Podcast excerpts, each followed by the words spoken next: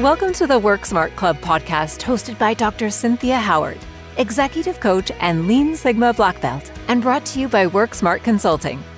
Inside of you is the power to transform your world. You just have to unleash your potential. Get ready for strategies you can use right now, leadership leverage you need.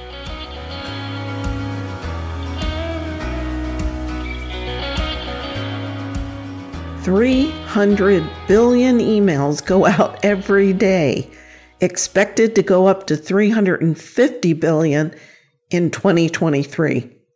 55% of this is spam. And over 100 messages are sent individually every day if you're between the ages of 18 and 24. The average number of emails in someone's inbox is around 200. And every day, the average office worker receives about 120 emails. And for every email that someone sends, they get more than two back. And researchers estimate that 28% of one's day is spent on email. And this is significant. 84% of people keep their email open in the background. So even if they're not actively searching in it, answering messages, or scrolling through the headlines, it's open. And open tabs continue to drain part of your attention and concentration. So just the fact that it's in the background means that there's a part of you thinking about it. So most people probably agree that email is not a productive activity, yet it continues to be used. So in this podcast, I want to talk about some radical ways to manage communication in the office. But first, let's just take a step back and see how we got here. I know it seems like light years ago, but in the 50s, which is less than 75 years ago, there was one phone per 25 people. Today, everyone has at least one cell and many have two. People have more than one email account and the storage of data is a big business. So we are living in an information overload. So in the 50s, people didn't experience digital dementia or the mental fatigue from looking at screens and multitasking or the restlessness from the false sense of urgency. Now, I'm not suggesting we go back to the 50s, even though I am actually a collector of vintage cars and I love my 55 T-Bird and my 56 Corvette, and I had a 56 Chevy, but that's a whole nother conversation. But what's interesting is the 55 T-Bird was pretty much like it was then. It was a stock car. It was beautifully redone and restored, but much of it was maintained as it came off the showroom. Now the 56 Corvette is a resto mod. So while the body looks fantastic and beautiful just as it did then. We did upgrade the carburetor. We have a bored out engine, so it's faster. Michelin tires, loud muffler. So it really is a fast car that you can drive every day if you wanted to. Because in today's world, these accommodations are really necessary. So in this podcast, I want you to think resto mod you know, how can we maintain some of what really works, but change it so that it is adaptable and makes our life easy today? So no one disagrees that we're drowning in information. In fact, there are more apps than people who know how to use them. And these aren't one liners. These are true statements. So it's never been more important than today to start to visualize work to visualize data and to visualize communication because our brains cannot take in the amount of communication that we have available. And whenever we can make it visual, whenever we can easily look at something and glean the information that we need, it makes us much more effective because our brains slow down and get bogged down if there's too much text. So I just want to have another example. This came to me the other day right after the Hurricane Ian, who devastated Southwest Florida. I was thinking about recycling and trash as I just looked at those neighborhoods. It was very heartbreaking. But I was struck by this and tell me what you think about this. And for some reason, plastic popped into my head because here we are recycling plastics, which have proliferated to the point that it's actually polluting our environment. And in the days of my 55 T-Bird, for example, you would drink out of a glass bottle and then get a nickel back for every bottle that you returned. Now that was true recycling because that bottle was used again. But in today's world, this plastic has to be broken down. It's actually toxic. So recycling is just a fancy name for managing trash.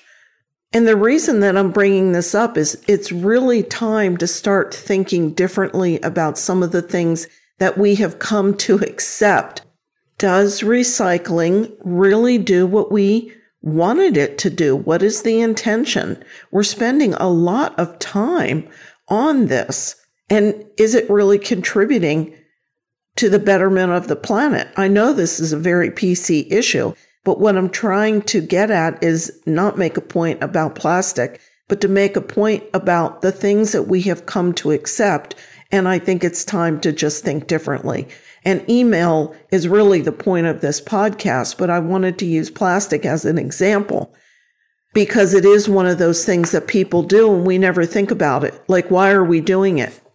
So the point that I want to make about digital communication and emails, they've proliferated to the point of absurdity. I mean, I said 55% are spam and, and every email you send out, you get more than two back. So something different needs to happen when we think about communication in the workplace, at least.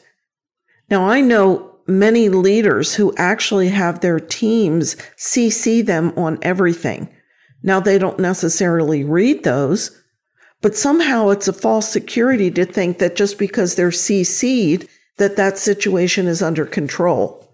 When in truth, they know really less about that situation than if no one CC'd them, because what they've done is they're enabling their team to believe that them, their boss, is ultimately responsible.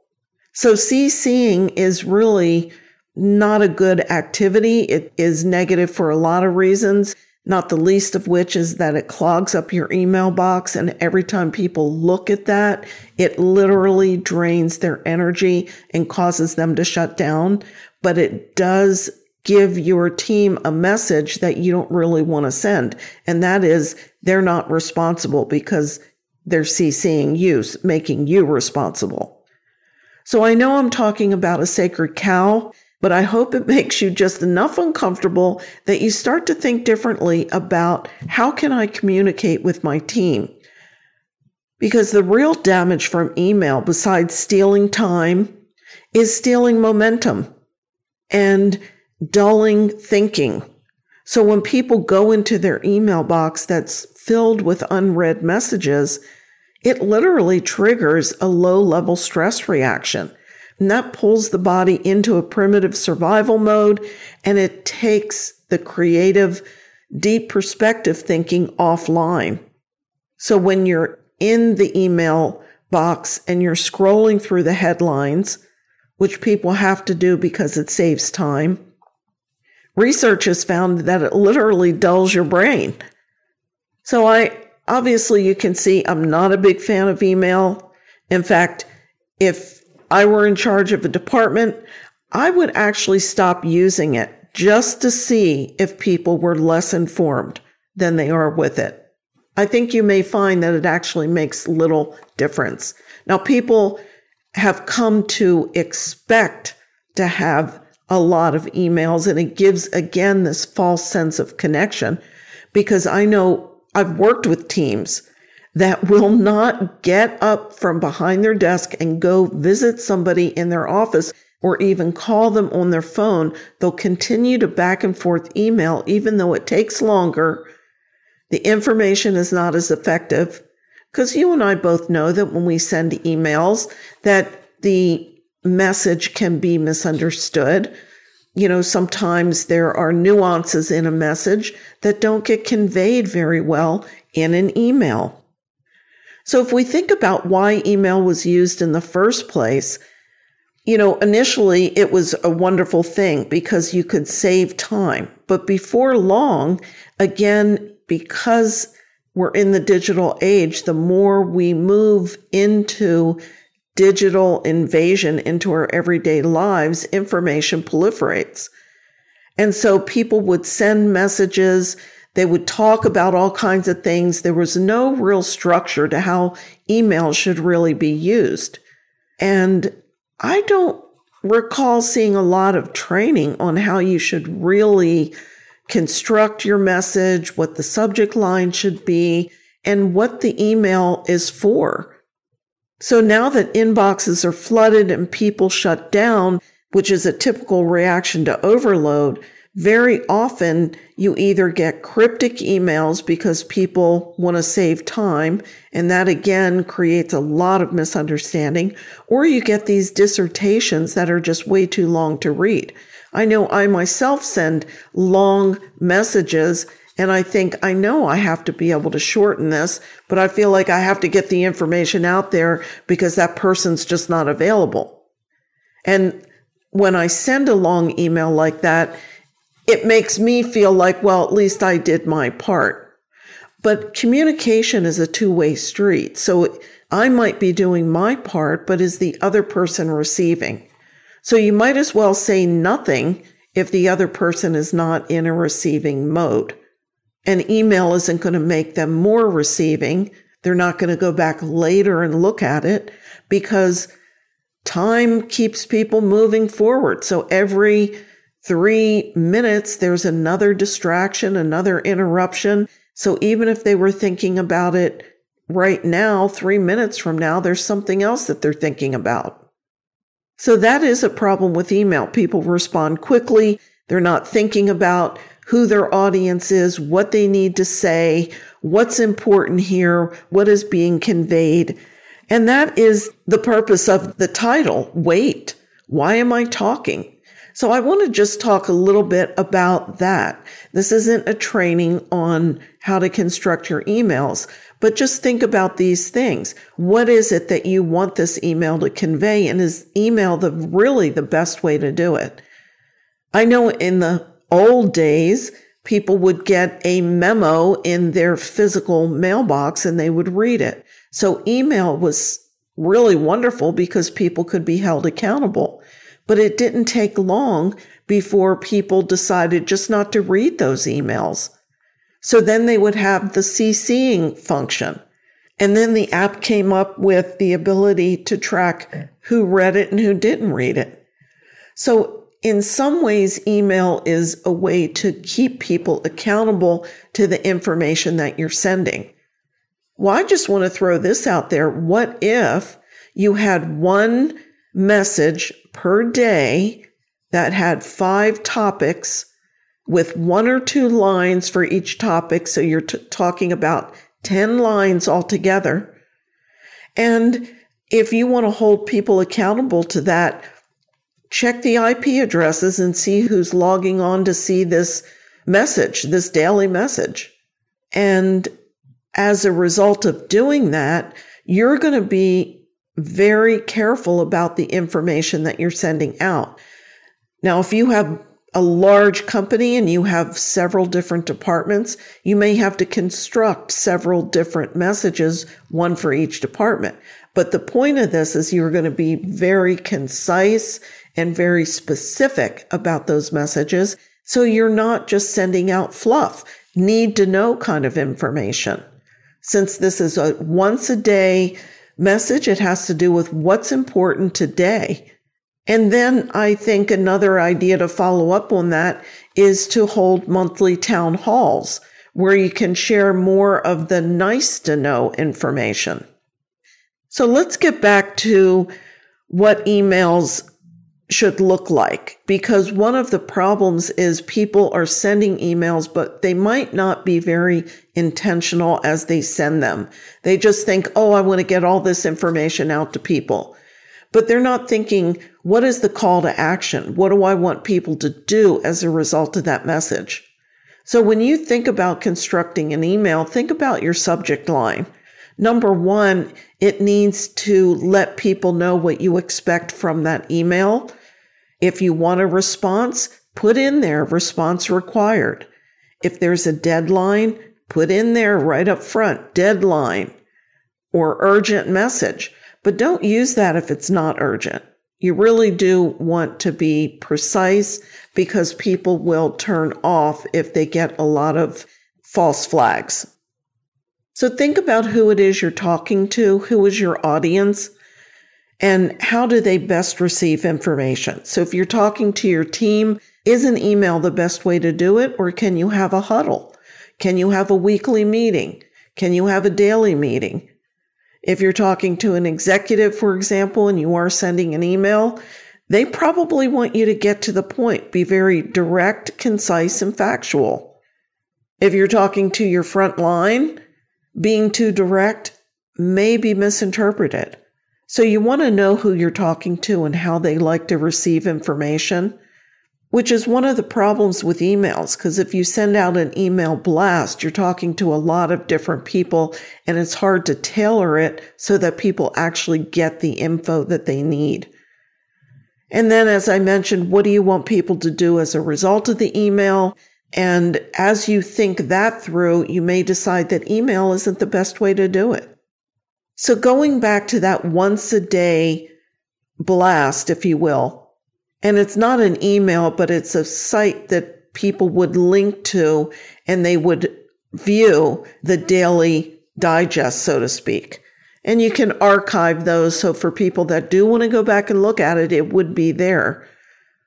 So just imagine you're not getting emails.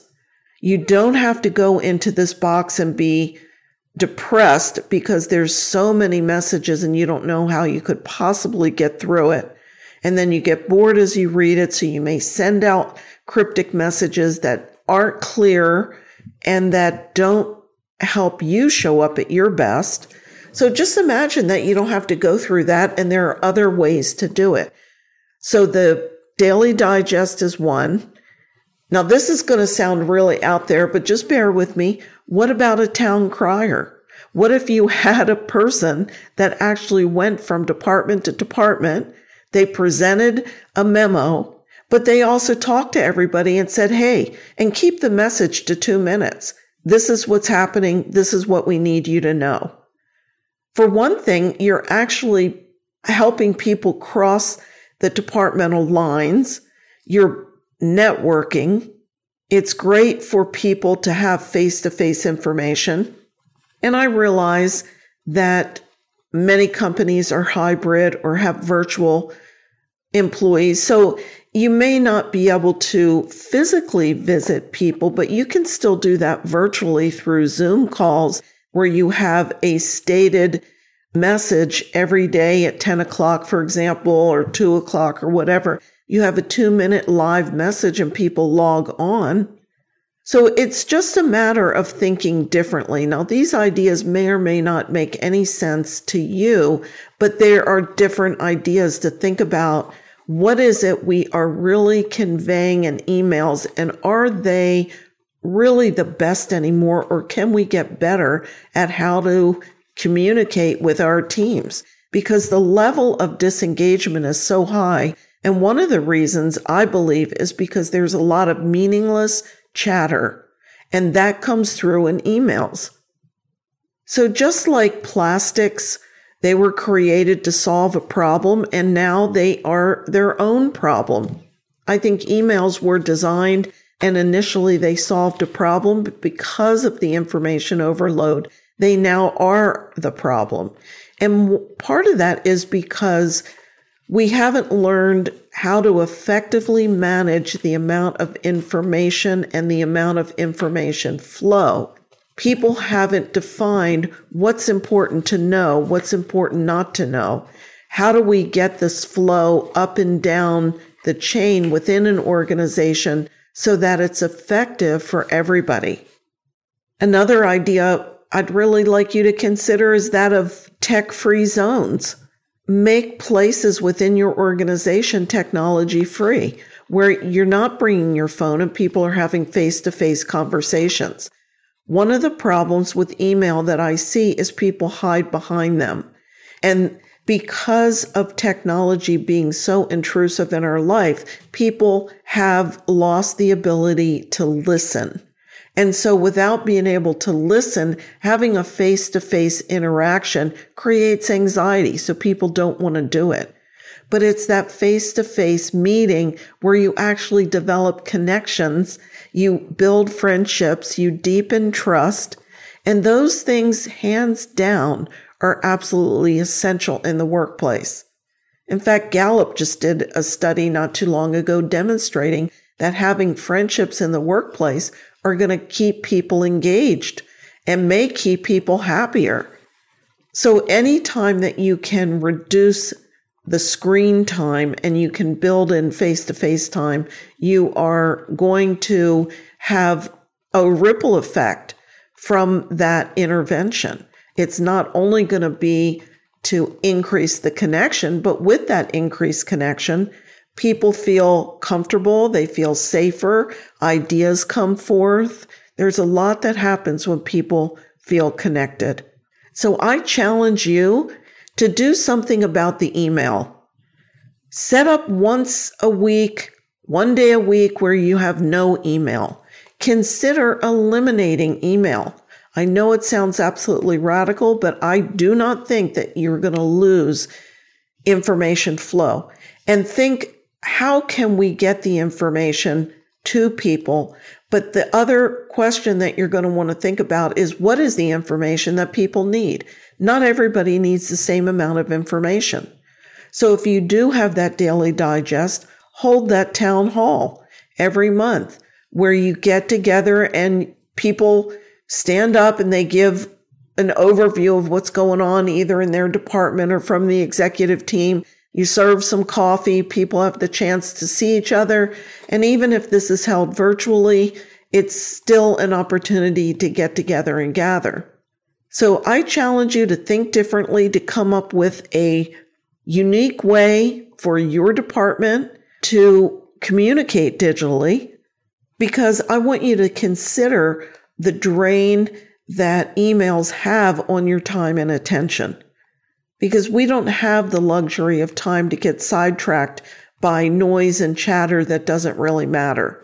People are hard pressed to keep up with the demands that exist already. So it's time to do something different. And I know just the thought of probably eliminating emails causes people to have some panic. But think about it what would you really be losing? How much information is gleaned from an email in a day that makes a difference? And there probably are some direct emails that you have with people that do make a difference, but that's not what I'm talking about. I'm talking about many of the blasts, many of the CCing, some of these types of activities that really are not productive. They're destructive and they're not adding value. Can you have team meetings either in a huddle or in a daily lunch or in some other way? So I challenge you to come up with some ideas. Your call to action is to look at your policy on email. Definitely rethink some of your procedures or some of your habits as it relates to email and consider alternatives. And to do this, you're going to really have to think about what kind of information people need to do their job. And that's the place to start. What is the information that people need to do their job? Think about that. Talk about that with your team. Talk about that with people.